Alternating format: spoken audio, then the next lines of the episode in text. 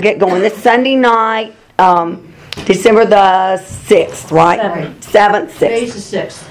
Okay, that reminds me, Today's the sixth? Yeah. Tomorrow's the sixth. We didn't get our tickets for the dinner. Can I just call the office tomorrow? Okay, I just, uh, mm, just went right out of my head. Okay. I'll put you in. Thank you, dear. Oh my goodness. Father, we just praise you tonight. Thank you, Lord. Thank you for healing, that we have the authority and the power to stomp on this stuff and to get it out of our midst. In Jesus' name, we're not receiving it. We receive your healing and we just speak that your angels are around us to defend us. No evil can overtake us, nor any plague come near our dwelling, for you have commanded those angels to protect us wherever we go. And Lord, we desire we desire to reside under that promise and to reside in the protection of those angels. And we thank you um, for so great a salvation that you've given us. Um, Lord, we just give you the praise and the glory for it. And Father, for Tom who's not with us tonight, and for um, Betts who's left us and is traveling south, Lord, we just cover them in the blood of Jesus. And for Nancy, Lord, we just pray for for the cows, both of them, Lord, that you would be with them through these holidays and um, give them strength and just just let them feel your presence, Father. And we just recognize you, Holy Spirit, as the teacher. You are so welcome in this place.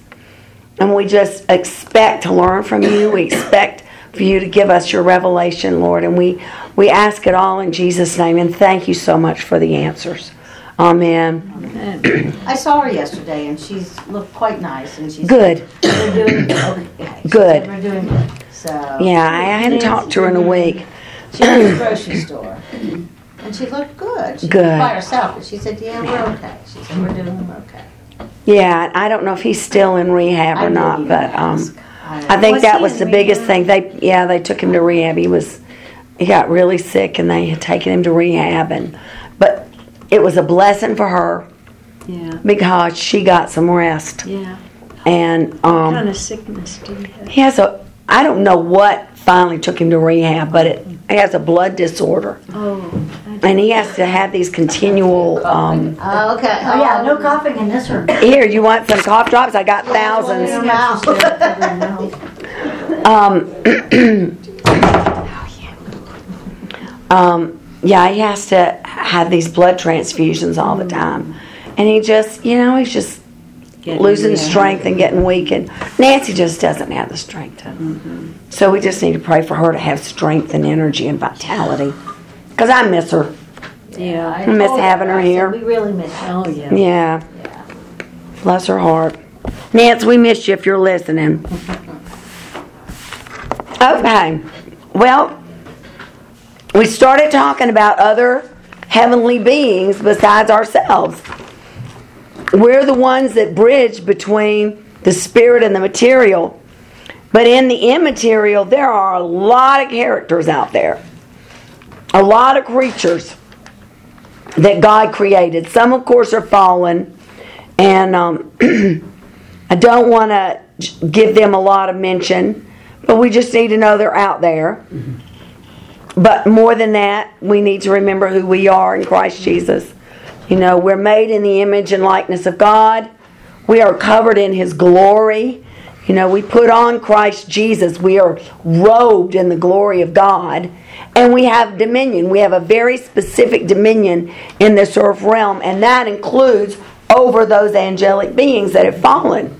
We have dominion.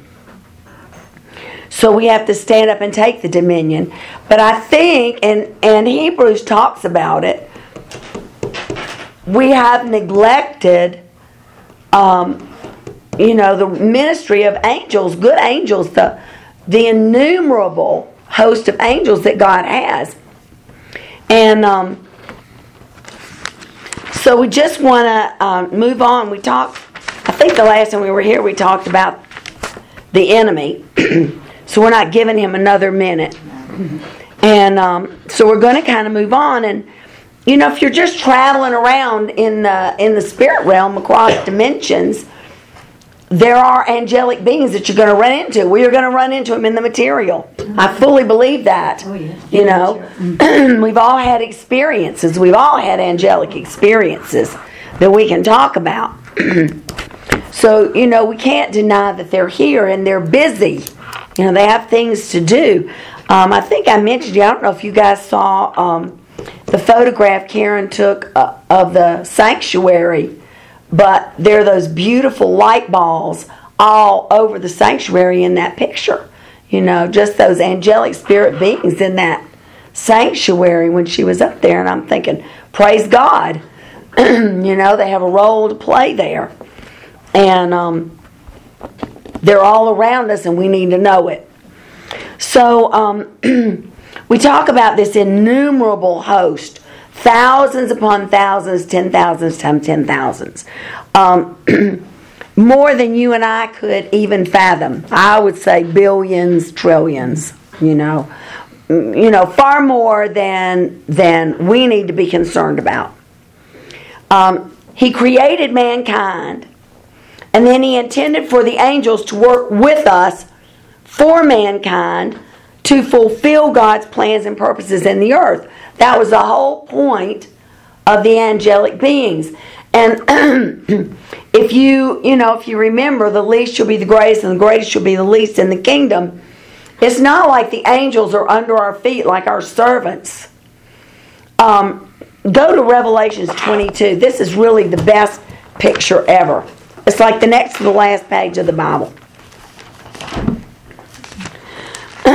Actually, it's on the last page. So there's no way you can go too far. and um, look at verse 8. Because this angel, whoever this angelic being is, sums it up perfectly. Look at verse 8. and I, John, excuse me, saw these things and heard them. And when I had heard and seen, I fell down to worship at the feet of the angel that showed me these things. And he said to me, See that you do it not, for I am your fellow servant. and of your brethren, the prophets, and of them which keep the sayings of this book. Worship God. So this angel said, Don't bow down and worship me. he is certainly not greater than us. But he said it exactly right. We are the fellow servants. So angels are not subservient to us in the sense that they're under our feet. The fallen spirits are. but angels aren't. And they have a certain call to their lives and a certain purpose, just like we do. And with that call and that purpose, that's what they have to fulfill. They have a role to play. Excuse me. Anyway, they have a role to play. And um, just like you and I can't do it all, we need the angels in order for us to be able to do the things that need to be done in this earth. Um, we can't do it without them. We're a team. Okay? Um, there's been a tendency in the church to kind of hierarchy everything God, and then the angels, and then men, you know, and then the fallen beings or whatever. But kind of that hierarchy, and that's not the way God looks at it. Um, there is God, Elohim. He is the strong head of the house. You know, that's the parameter. but the rest of us are in the house. We're fellow servants together in the family business. The angels don't have the same place that we have, but that doesn't mean that they're not of equal importance in the kingdom of God. Does that make sense? Okay. So you have to appreciate them for who they are. Um, I don't want to miss anything here. Okay. When Adam was first created, Adam had that freedom to live across the dimensions. You know, he he could flow from one dimension to the other. Speaking to Satan was not uh, an anomaly to him because, you know, he could flow between those dimensions as Satan could. But um, when man fell, he really became virtually a one dimensional creation. He had to get to God through sacrifices, through the priesthood, through the law. There was always that disconnect between the spirit and the material until Jesus came and defeated the enemy and disarmed Satan, took all the power away from him, and then restored the relationship that we have with him so that we can now live across dimensions. we do it through our imagination, the center of our mind's eye, if you will. We do it through our mind's eye. And um, so we have to, if you're going to look at angels, you're going to have to look at them through your mind's eye, not just necessarily with your physical eye. Every now and then, the physical will appear, but for the most part, you live this by faith. You know it by faith, and you'll experience it by faith. Um, one of the commentaries was this they are created spirits, immaterial and immortal, very knowing and very powerful. But you know what? They don't know everything. They don't know the gospel, and they, they would love to look into that. They don't understand this deal with men, but they would like to. They are swift to do the will of God, holy and immutable. So, being the um, the elect of God and confirmed by Christ, and saints are now brought into the state of fellowship with them, into the same family and are social worshipers with them. I think that's a cool picture. Social we are social worshipers with Him. The saints have access into heaven where the angels are, and with whom they shall dwell forever. And in the present state of things, they share the benefit and advantages of their kind and office. So, in the current relationship we have with angels, we share the benefit and the advantages of their presence. Their number is 10,000 times 10,000s and thousands of thousands. and this makes both for the glory and the majesty of God, whose attendants they are, and for us, the comfort and safety of the saints to whom they minister and about whom they encamp. Because of their service, we ought to respect them and esteem them, but not worship them. And I thought, I love that, and I love that we are social worshipers with the angels. I thought that is very cool. It was just a really good picture to me. Um, to me, it kind of gave a, a, greater appreciation of of um, our connection to them because I don't know about you, but and even out to like yesterday, I was at Walmart. There are two books on the shelf side by side, one about demons and one about angels, and they're everywhere now. And you don't know, you know what what to take, what to leave. So I tell you, I just I went right by the word. Whatever was in the word, that's where we are. Um, of course, I've read a lot, but still, and I will throw in some commentary when necessary, but still, I just think it's important to just stay with the word. I don't want to suppose things um, that aren't like um, in several of the books that I've read in the past. You know, it was assumed that um, Satan was an archangel, but there is nowhere in Scripture that he is given that position.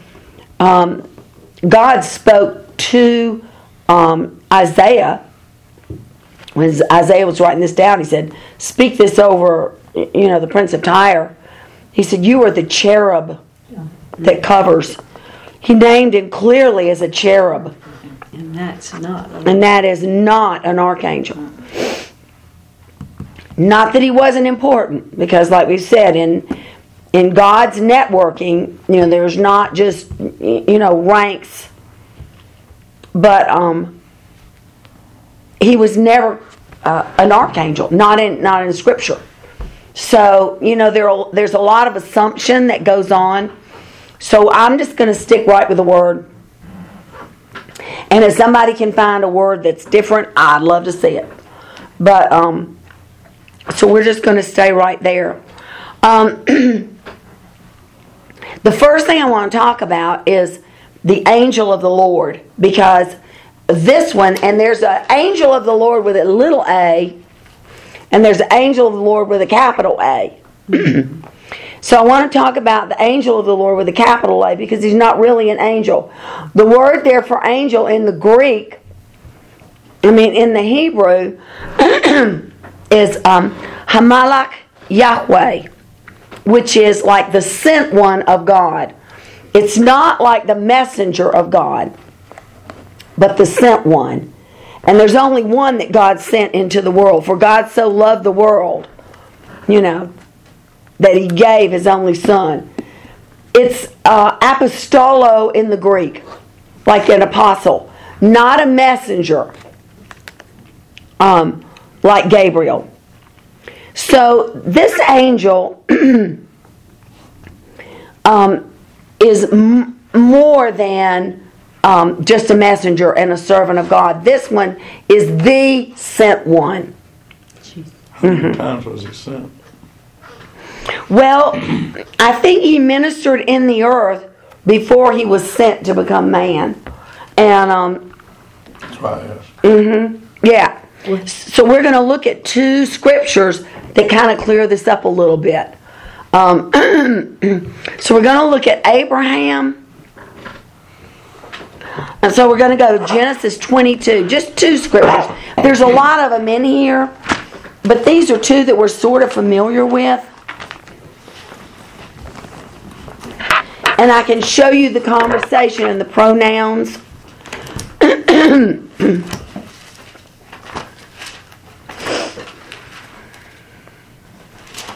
Twenty-two?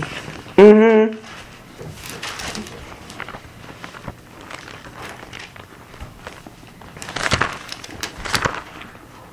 See, Hebrews 6, I want to get there too.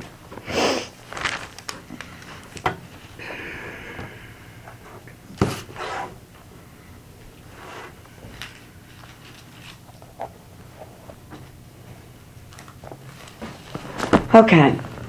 Um, we're going to just read verse 1 and 2, and then we're going to skip down to verse 10. Just kind of skip through this. Um, this is when um, God told Abraham to take Isaac up on the mountain and slay him. Okay. Would it be easier on your voice if one of us read the scriptures you? Um, well, you can if you want to. You want to read that one? Go for it. If you want me to, one and two and One and two. Mm? And it came to pass after these things that God did tempt Abraham and said unto him, Abraham, and he said, Behold, here I am. And he said, Take now thy son, thine only son, Isaac, whom thou lovest, and give uh, give thee unto the land of Moriah, and get thee unto the land, and offer him there for a burnt offering upon one of the mountains which I will tell thee of. Okay. So there was a voice. All right, and the voice spoke to Abraham and said, "You know, take your son." Now go down to verse ten. And Abraham stretched forth his hand and took the knife to slay his son. You want me to continue? Mm-hmm. And the angel of the Lord called unto him out of heaven and said, Abraham, Abraham. And he said, Here am I. And he said, Lay not thy hand upon the lad, neither thou, uh, ne- neither do thou anything unto him. For now I know that you fear God, seeing that you have not withheld thy son, thine only son, from me. And Abraham lifted up his eyes and looked, and behold, and beheld behind him a ram caught in the thicket by its horns. And Abraham went and took the ram and offered him up for a burnt offering instead of his son. Okay. Um, and now go to 15 through 18. And the angel of the Lord called Abraham out of heaven the second time and said, By myself have I sworn, saith the Lord, for because you have done this thing and have not withheld thy son, thine only son, that in blessing I will bless thee, and in multiplying I will multiply thy seed as the stars of heaven, and as the sand which is upon the seashore, and thy seed shall possess the gate of his enemies. And in thy seed shall all the nations of the earth be blessed, because thou hast obeyed my voice. Okay. Um, the voice that kept coming out and telling Abraham, "Take your son." Then, he, then the voice said, "Stop," because now I know that you have not withheld your only son. So now you you think, okay, who knows? This angel. What does it matter if the angel knows? But then when you get down to the final part of the conversation, you realize who the angel is. And the angel of the Lord called to Abraham out of heaven the second time and said, By myself I have sworn, says the Lord. For because you have done this thing and have not withheld your only son, that in blessing I will bless you. So God identifies himself there as the angel of the Lord. The angel the Lord speaks out. He says, I have sworn by myself. So in this case, the angel of the Lord is the sent one. Jesus is representative, the voice of God is representative, but it's the sent one. Now look at Exodus 3.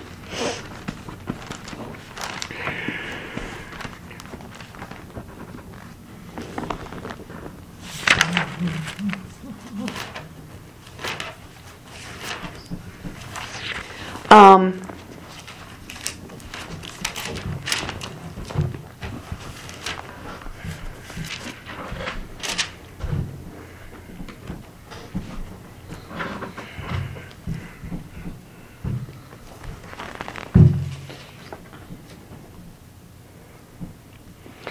Um, while you're looking for that, I want to read in Hebrews the confirmation about the angel of the Lord and who was swearing by who.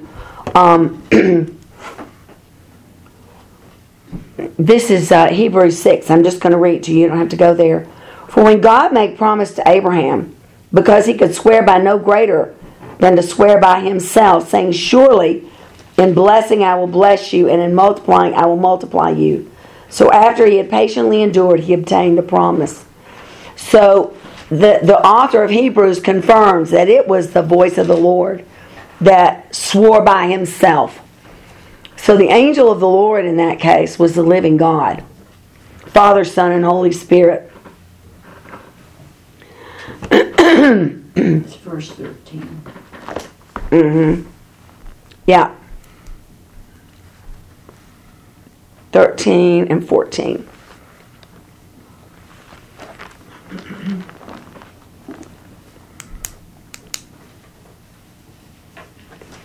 Okay, now in Exodus, start with, um, just read the first six verses of Exodus chapter 3. Do you want? hmm Now Moses kept the flock of Jethro, his father in law, the priest of Midian, and he led the flock to the backside of the desert and came to the mountain of the Lord, even to Horeb. And the angel of the Lord appeared unto him in a flame of fire out of the midst of a bush. And he looked, and behold, the bush burned with fire, and the bush was not consumed. And Moses said, I will now turn aside and see this great sight, why the bush has not burnt. and when the Lord saw that he turned aside to see God, uh, to see, God called unto him out of the midst of the bush, and said, Moses, Moses. And he said, Here am I. And he said, Draw not nigh hither, put off thy shoes from thy feet, for the place whereon thou standest is holy ground. Moreover, he said, I am the God of thy father, the God of Abraham, the God of Isaac, the God of Jacob. And Moses hid his face, for he was afraid to look upon God. Okay. So in the first in the in verse two, the first verse two, talks about the angel of the Lord appeared to him in the flames of fire. But by the end, when the conversation takes place, you know that it's God Himself. I am the God, the Father of Abraham and Isaac and Jacob. Um, so again, when you see that the angel of the Lord, you, you need to be careful about that. Um, Hamalek Yahweh is the sent one, and he is um, God Himself in one form or another. Father, Son, and Holy Spirit. Okay? It's not hard to believe that Jesus could step out of the burning bush because Daniel saw him step right out of the fiery throne of God. You know, a man just stepping right out of the fire. So it's not unusual to think that. Well, but, yeah. Who was the angel of the Lord that appeared to Joshua and said uh, that I am the command of the heavenly armies? So, Okay. Is that- Yeah, you're going to have to you have to look up the Hebrew for that. okay, Um, that angel of the Lord is an angel of the Lord, the leader of the armies. That's Michael, and we'll oh. you know we'll talk about that because that's his that's his domain, if you will. He has a a, a role and a dominion. But there are times when people talk about the angel of the Lord, and you have to be careful about that translation. So you need to look it up if you're in doubt. But most of the time, if you read through it, you get to the conversation, you can tell who's speaking and you know right away who it is. But um, don't confuse the angel of the Lord, capital A, Hamalek Yahweh, with the angels of the Lord. Okay. Um, so then the it there is kind of a not a hierarchy, but there are different groups of angels, just like there are different groups of people. And the ones that we know of that are very few are the archangels. And um, contrary to what Scripture says, a lot of people have included Satan in that, but I've not found a single Scripture that called him an archangel. I have found him as a as a cherub, and um, when you read about these cherubs, you begin to understand they had a lot of roles, and their role is is stretched between the earth and heaven, and um, so it would be very easy for him to be the praise leader from earth, you know, and be that cherub that covers. That would be very easy for him to be that.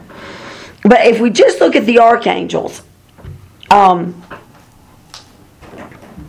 we're, they're just they're basically two that we know anything about. Now that doesn't mean that there aren't a gabillion archangels out there that we don't know about.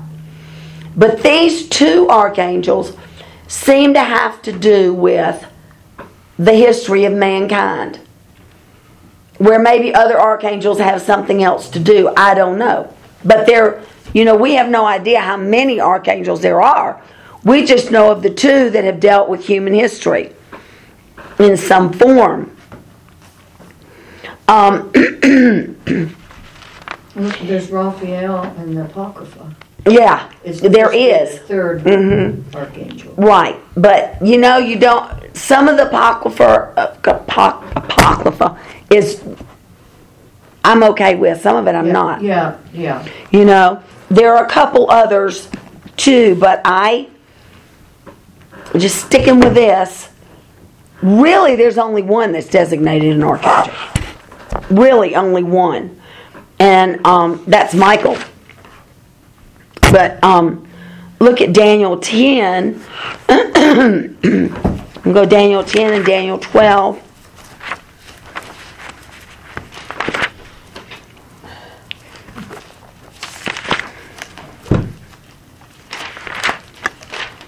Gabriel is not really, it- scripturally, there is no archangel attached to who he is. Oh, hmm And that surprised me. I don't know about you, but that surprised me. Because I've heard it all my life. But really, the only angel that's declared to be an archangel is Michael. I tell you what, leave your finger in Daniel 10 and go to Jude 9 first. Right in front of Revelations.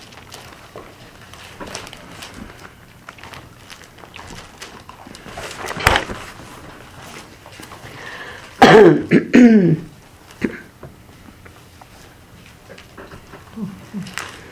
this is the only scripture, Jude 9 is the only scripture where anybody is called an archangel. Which surprised me. and honestly, if you, and I've done a lot of digging, I couldn't find anything on really anything about Gabriel other than he was a messenger of God. A very important messenger, but he's not considered an archangel. And yet I have written in my margin, Archangel Gabriel. Yeah, I do too. I heard that Mhm. on a Somewhere. teaching by a well-known preacher. Yeah. And there are several that have done that and have said that, but where they're getting their information, I don't know. Because it isn't scriptural. Mm-hmm. But when I went back and I started reading, you know, old material that I'd had for years and, and the new stuff that's out there, I opened that book on the bookshelf at Walmart just to see what was there. And there was Gabriel listed as an archangel. I'm not saying he's not an archangel, but I'm just saying there's no scripture that says he is. Hmm. It is not scriptural. And yet we've been taught that. Okay, Jude 9. yet Michael, the archangel, when contending with the devil, he disputed about the body of Moses, durst not bring against him a railing accusation, but said, The Lord rebuke you. And that is the only place where even Michael is referred to as the archangel. You guys look it up this week, see if you can find anything different in Scripture. I just got, you know, I started looking at all that stuff and I just thought, I'm just putting that away. If it says it in the Word, we're going to talk about it. If it doesn't, I'm not. But um, I'm not discounting their brilliance. But um, I can't find any scripture that gives any credence to anybody but Michael being an archangel. Archy is a word that you know that means um, like the the highest, the highest in authority, the you know um, uh, the prince, uh, the prince or the ruler or whatever. So I would liken Michael to be like you know the five star general in the army the one that God commands and then he does it. Um, okay, now Daniel 10. Flip back to Daniel 10. Excuse me, just in Jude, how do you extract singularity of archangel in Jude? Well, I don't think you can. That's what I'm asking. You, but you were saying that he's the archangel. Well, I'm just saying he's the only one listed in Scripture. There's not anywhere else where it says, like Gabriel, the archangel, or anywhere else. I'm just saying that this is the only place in Scripture that archangel is used. And it's used in, in relationship to Michael. Does that make sense? But it could be that he's one of many. There could be, he could be one of millions. Okay, thank you. But um, but says- this is what we know by Scripture. It says that in, it's in the book of Enoch that there are seven names given, but that's not the scripture that, I mean, that's in the Apocrypha, right? Yeah, it's in the Apocrypha, right? And there's Right. And and I don't know, you know, that's not that's not scripture. It's addition to the the Catholic Bible recognizes it. Yeah. But um The uh, New Jerusalem Bible, so back in the seventies, came out, that was, they put the Apocrypha. Did it? in there, uh-huh. Yeah, I I just I don't know. I'm I'm uncomfortable with that. Um I, I've I read it, I've been through it, but um you know, this is what was established Well, by God as scripture. The Apocrypha has books and, and verses that have been historically confirmed yeah. with geography, times, distances, historical Right. facts. and then there are other ones that are pure fantasy. That's right. And that's, You know, they, it would say they went from this place to that place in such amount of time, and it's like totally physically impossible. There's a lot of That's right. things in those things that it's pure fantasy. right.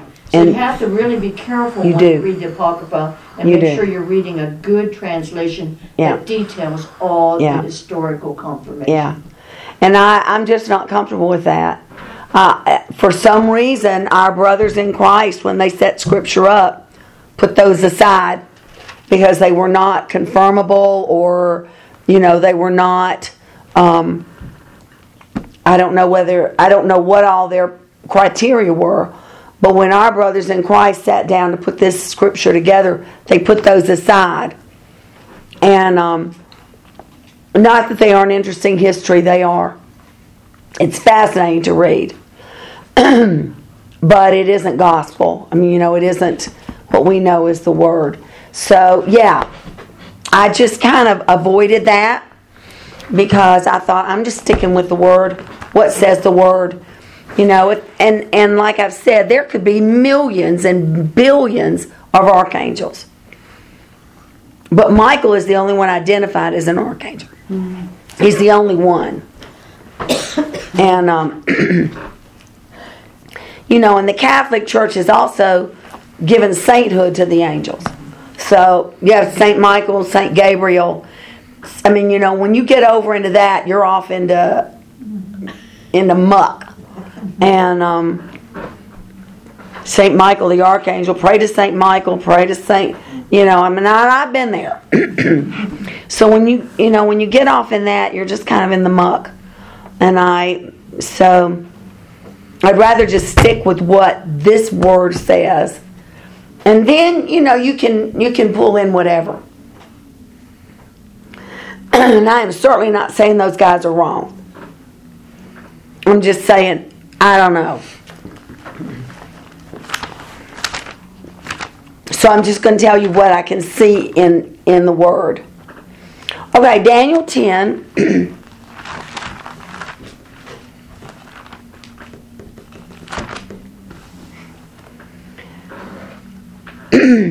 Okay. In in this scripture he is not called an archangel, but he is called one of the chief priests, chief princes, I'm sorry. So and it is one of. So that kind of leads you to believe that there are more, but we don't know them. Okay? All right, look at verse 12.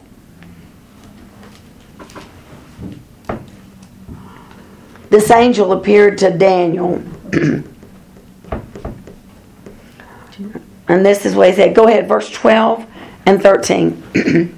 Then said he unto me, Fear not, Daniel, for from the first day that thou didst set thine heart to, um, to understand and to chasten thyself before thy God, thy words were heard, and I am come for thy words. But the but the prince of the kingdom of Persia withstood me one and twenty days. But lo, Michael, one of the chief princes, came to help me, and I remained there with the kings of Persia. Okay. It says one of the king's princes, mm-hmm. chief princes, and that's why I say there could be lots more mm-hmm. than just Michael. But Michael is keenly involved in the history of mankind, where maybe these other archangels are not so much. I don't know. Um, but chief prince, Reshon Sar, it means the highest ranking general, the Lord, the master, the prince, and the ruler. Um, and there were also demonic chief princes. Because it says the prince of, and the same word for prince of Persia, prince of the kingdom of Persia is the same thing. Reshon Sar. Mhm.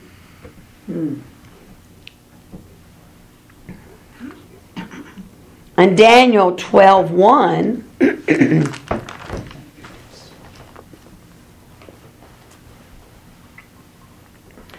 The first part of this verse.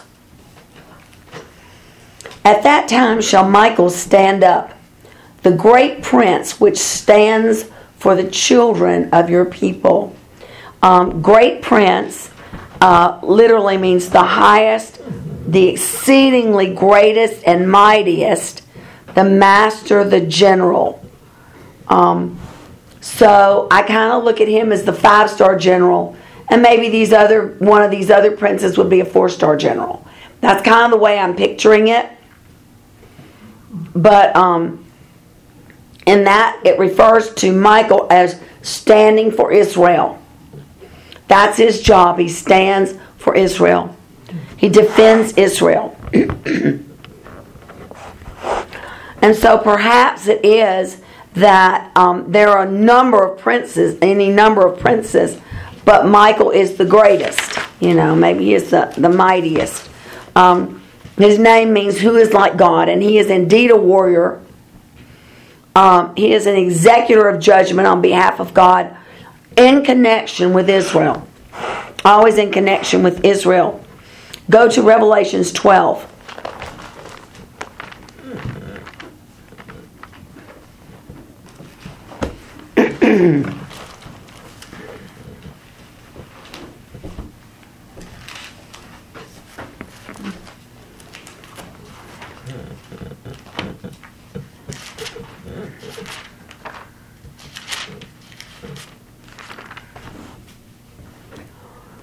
Okay. We're going to start with verse 7. Okay, go with verse 7. Uh, you want me? Yeah. And there was war in heaven. Michael and his angels fought against the dragon, and the dragon fought and his angels. Go all and the way. prevailed not. Neither Seven was their place found sorry. any more in heaven. And the great dragon was cast out, the old serpent called the devil and Satan, which deceived the whole world. He was cast out into the earth, and his angels were cast out with him. Okay. This is talking about the ancient war when when Satan chose to make his own throne. Michael cast him out with the other angels. So there you see him as that great warrior who cast that that angel out of heaven along with his other followers and cast him down to heaven where I mean down to earth where they're still causing trouble today. Um, it is speculated that it's the Michael, Michael the archangel, who's going to shout when Jesus comes back to gather his bride, because he is the chief, you know, the chief. Look at 1 Thessalonians four.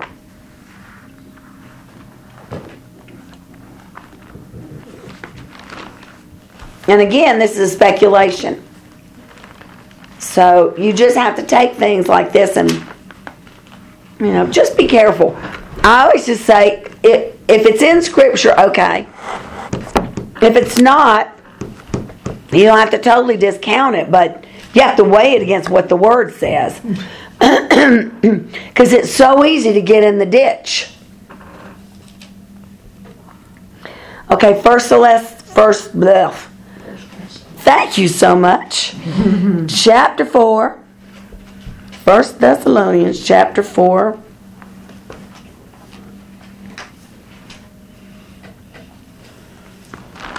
Okay. Just one one verse, I'll read it. The Lord himself shall descend from heaven with a shout, and the voice of the archangel, and with the trump of God, the dead in Christ shall rise first.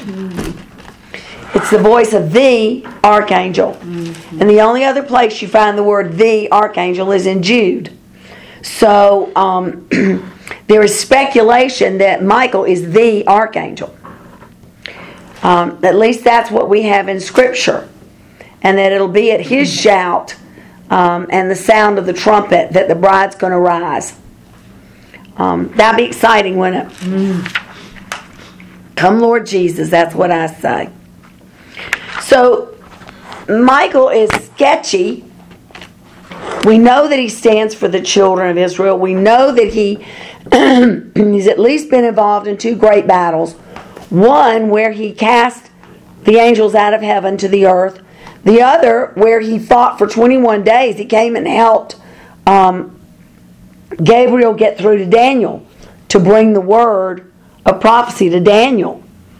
Um, so we know that he is in those heavenlies doing warfare. Um, just looking at our domain, that is not our domain. our domain is in this earth realm. And Daniel, when he prayed and fasted, was not doing warfare against evil spirits in high places.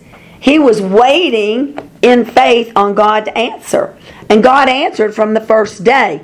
That's between Daniel and God, okay?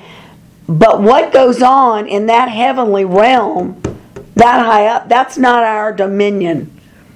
You know, our prayers to the Lord God um, help those angels. If you if you want to read some really good fiction, um, read um, This Present Darkness and Piercing the Darkness, mm-hmm. um, Frank Peretti's first two books, mm-hmm. because they are very accurate, scripturally very accurate. The prayers of the saints empower the angels to do the job that they're called to do. So that the earth is affected by, by the outcome of what they do. but as far as the battle where um, Satan was cast out, there weren't any saints involved in that. That was just God saying, Michael, sick him. And he did. So um, Michael works outside of our realm.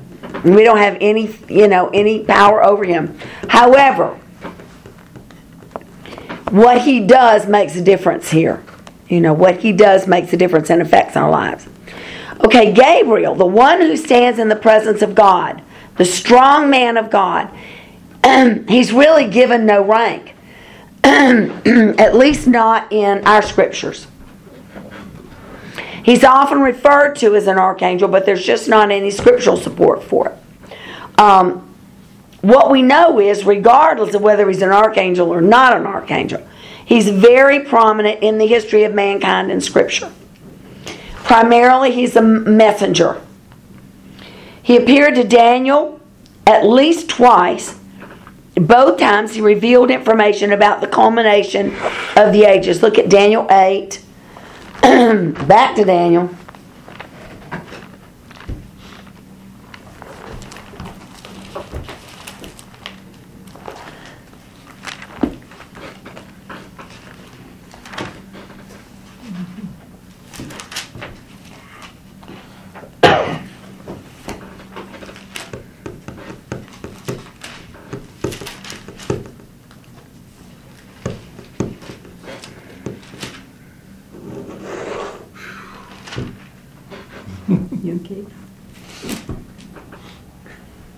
You doing all right over there? Yeah. All right.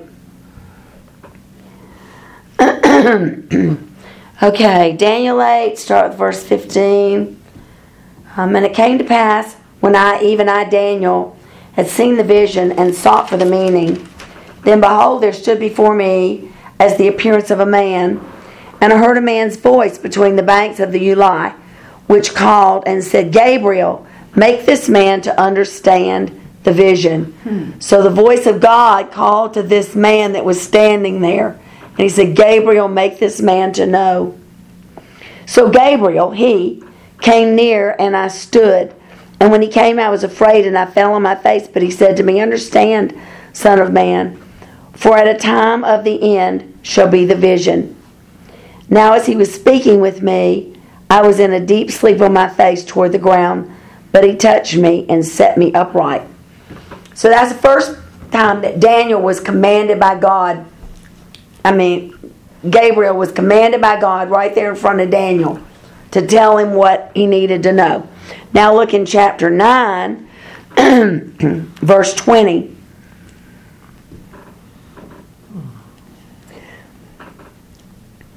And while I was speaking and praying and confessing my sin and the sins of my people Israel, and presenting my supplications before the Lord my God for the holy mountain of God.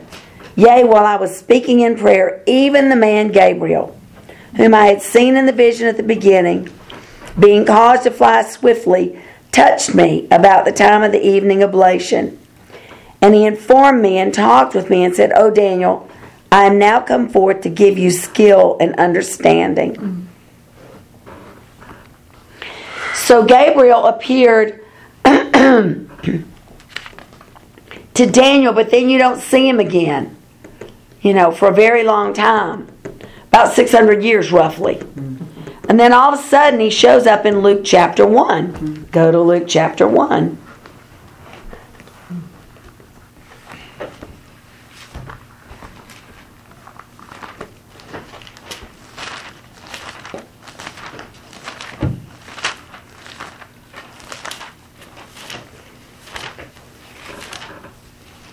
You know, and I haven't looked at his messages.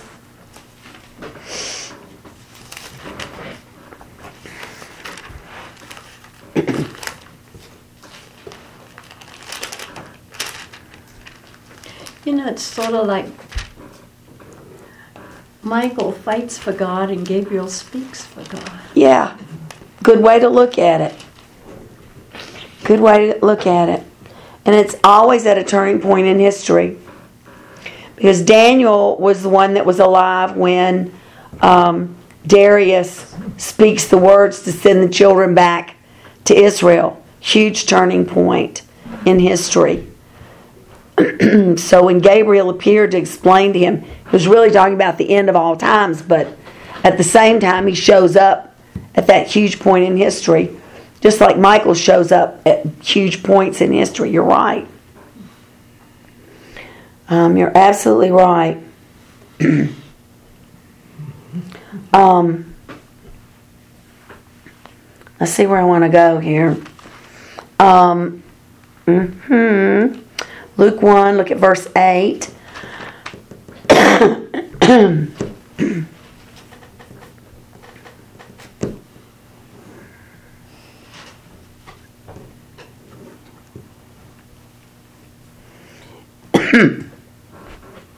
okay. Do you want me to read? Uh, yeah, go ahead. And it came to pass that while he executed the priest's office before God in the order of his course, according to the custom of the priest's office, his lot was to burn incense when he went into the temple of the Lord. And the whole multitude of people were praying without, without at the time of incense. And there appeared unto him an angel of the Lord, standing on the right side of the altar of incense.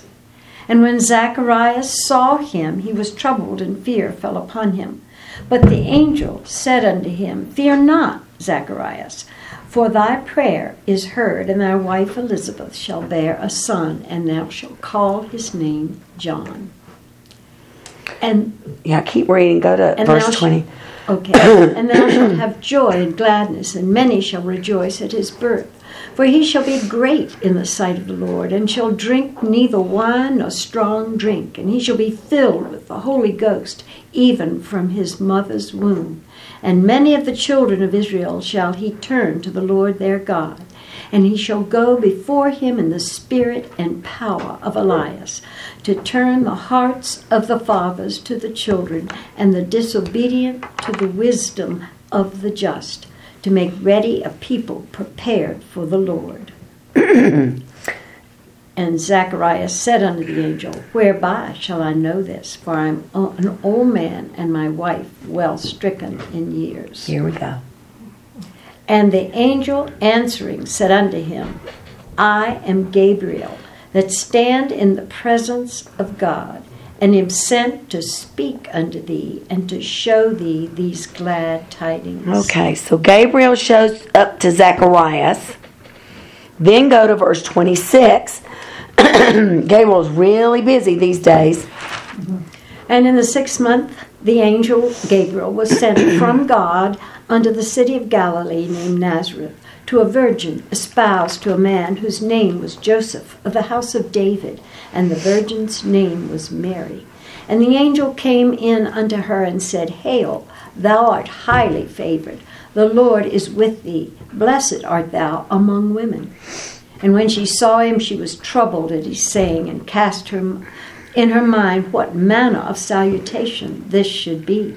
And the angel said unto her, Fear not, Mary, for thou hast found favor with God. And you know what I find interesting about this? Um, looking at Daniel and then looking at this. When Daniel saw the angel Gabriel, he was overcome. He fell flat on his face and was unconscious. And the angel had to bring him back. But Zechariah maybe was sh- shocked, and Mary was shocked, but neither one of them was overcome with great fear, you know? they weren't um, frightened by the appearance of, of Gabriel, where Daniel seemed to be. And yet, in all these cases, that he appeared like the appearance of a man. And um, so I wondered, you know, what the difference is there. I have no earthly idea. But I just wondered what the difference is. and really, that's all we know about Gabriel. When you read the rest of Scripture, he doesn't pop up anywhere else. But he shows up in those three places. And um, so, whether or not he's an archangel, it isn't said. he says, I am the one that stands in the presence of God. And he and he seems to be the one to deliver the message. And he's very much when he appears to us like a man. Um, it doesn't speak to all the, you know, the exorbitant descriptions of like the seraphim and the cherubim and and all that. He appears like a man. Now, what he looks like in the spirit, I don't know. but I know that when these people saw him, he looked like a man. So, but, you know, even with that, we don't know a whole lot about him. Other than that. Now, I, I know that, you know, as a kid, I used to hear stories about the angel Gabriel taking care of the children and the angel Gabriel doing a lot of things, but, you know, when you get older and you start to read scripture, it's just not there. But the one that really shocked me the most, and here I am, all these years in, was that nowhere in Scripture does it mention a, the angel Gabriel as an archangel. Nowhere in the Apocrypha, and that's it. But it, it doesn't mention it in our Scripture. And yet we assume that to be the case. I don't know, but that he isn't created to do, you know, something entirely different. That you have a one general for all the armies. You have one angel that stands in the face of God that has to do with determining the outcome of the history of human race. I don't know. Now, wouldn't you just think though, because he was the spokesperson, Yeah, spokesman, yeah, in angelic form for God, that he wasn't just any type of angel. Right. That he would have to be a general. a very unique, special That he'd angel. have to Right. Mm. almost be an archangel because of the level of responsibility and effect Mm-hmm. That he had. Mhm. And that's probably why it's assumed. It probably is why Unless it's assumed. there's an original Hebrew or Greek word in the original writings that That's not there, and and as much as I read, that way. I didn't find it. But um, if you find anything, let me know.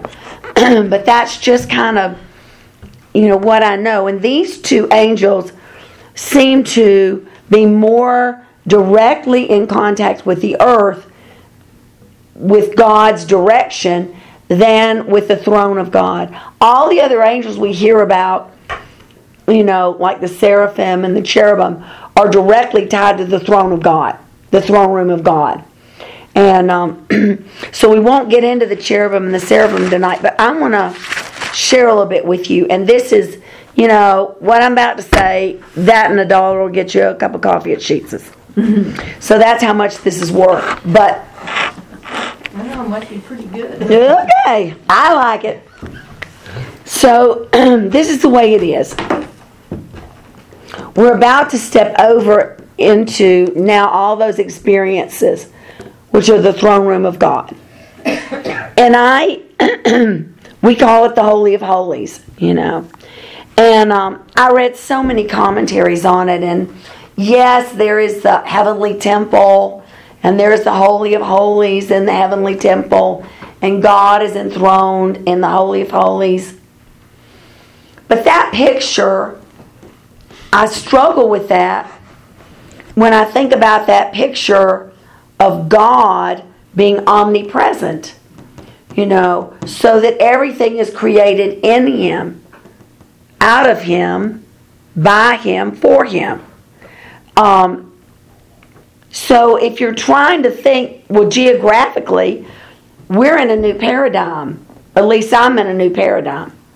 Because I never, you know, I never really thought about, It. I never comprehended that God is so large he doesn't fit in a container anywhere.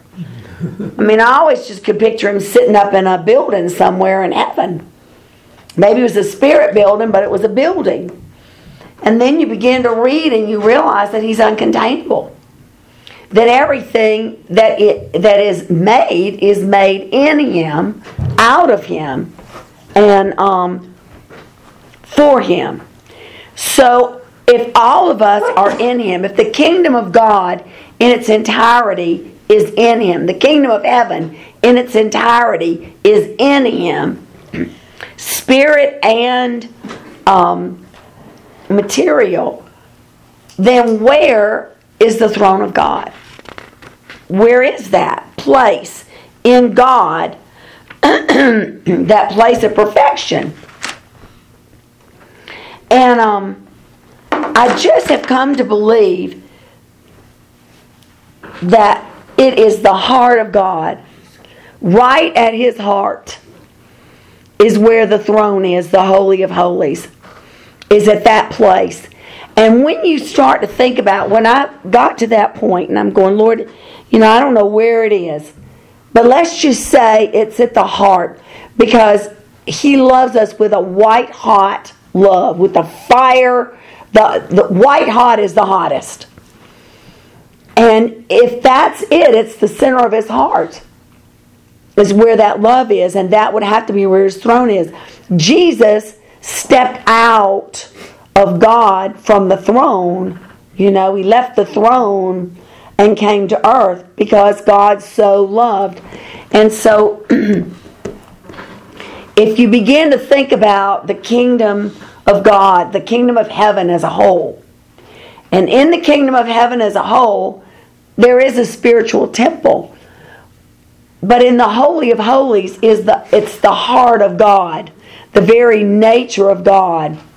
That fiery white hot love, that hot boiling, roiling, fiery love of God. Right in the center, right in his heart.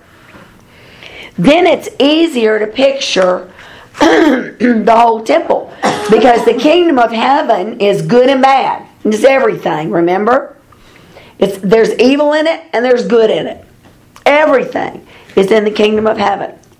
So if in all of the kingdom of heaven you take the temple, just just the type of the temple, okay. You have the outer temple, which that is for believers and non-believers. That outer court, anybody can tramp around in the outer courts. So if you think about the kingdom of heaven having, you know, as the temple, there are those people who trample the outer courts that are not believers. Believers, non believers alike, tread the outer court. Okay? Then you come to the inner sanctuary, and that's for the serious believers. For those who had given their hearts to the Lord, who had made their sacrifices, who were serious uh, believers in the temple. So only the serious believers could go there. The inner sanctuary is where we are. We still have those feet of clay that connects us to that outer court. But we also, because of our faith and because of our living spirit now, we're able to traverse across the dimensions and we're able to enter that place of, of holiness outside the Holy of Holies. But that place of pure perfection, pure perfection, where only the high priest goes for right now, where only Jesus Christ resides right now, is in the Holy of Holies. And that's in the very heart of God. So when I started to kind of think about it like that, um, if we're raptured or whether we pass on, we move right into the Holy of Holies, totally into the Holy of Holies. Right now, we can, we have an intimacy with God. You know, the the curtain is rent open, and the Holy of Holies is open to us. But the but the very throne of God, right there at the feet of the throne of God, is that total perfection, the place where no evil can get, where there is nothing but perfection in God. That's for for the saints when we're either raptured or when we, um, you know, we pass on. We leave this mortal body behind. This is baggage that kind of holds us back, holds us toward the outer gate, you know, outer part of the temple. But when we pass on, we go right into that fiery, white hot heart of God where there's total perfection. And, um, you know, we see that in Revelations when John is lifted up into the throne room and um, there are all the saints under the altar there, you know, that have been uh, massacred during the tribulation.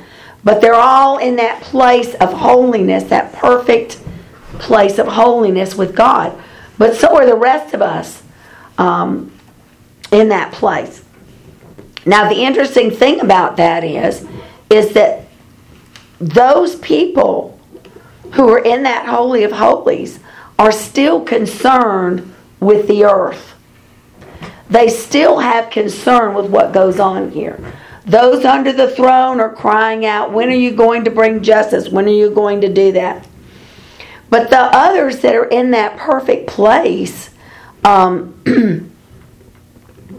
um, still have concern about this earth.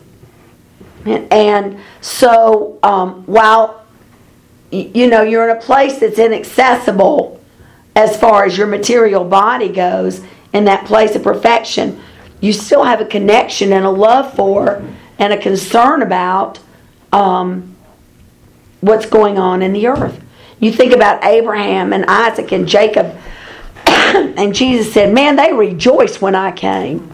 When I stepped out of that throne, out of that fiery place, and I came to earth, those guys were rejoicing. And um, so to me, if I'm going to try to put the throne somewhere, that's where I'm going to put it. Um, like I said, that and a dollar will buy you a cup of coffee at Sheetz. But um, I think just for me, I had to kind of clear that up before we start studying these other angels. You know, the seraphim and the cherubim and that sort of thing. Because um, then, if you think about the stretch between the material world, the earth, which is clearly the heavens and the earth. That's the way God divided it. If you get there, then you can see how the angels can be connected with the earth and still be able to be in the presence of the living God if, if you look at it as if it's the temple. You know, that the outer court is still this earth that's fallen and imperfect. But the angels go between, you know, they go between the throne room and the earth and they minister as they go. But it isn't like um, it isn't like they're uh, you know in some other dimension and they have to fly down and you know and fly back like we we think of it, but rather it's just this connectedness that we have, you know, with the throne of God, and um, I think it flows much easier than we give it credit for flowing. And um, I think we ought to be taking more advantage of the flow, you know, than we do. But um, anyway, I'm going to leave it at that time. We're just going to quit. But um, yeah, if you find any, you know, if you do some research, if you find something good, let me know because I'm swimming.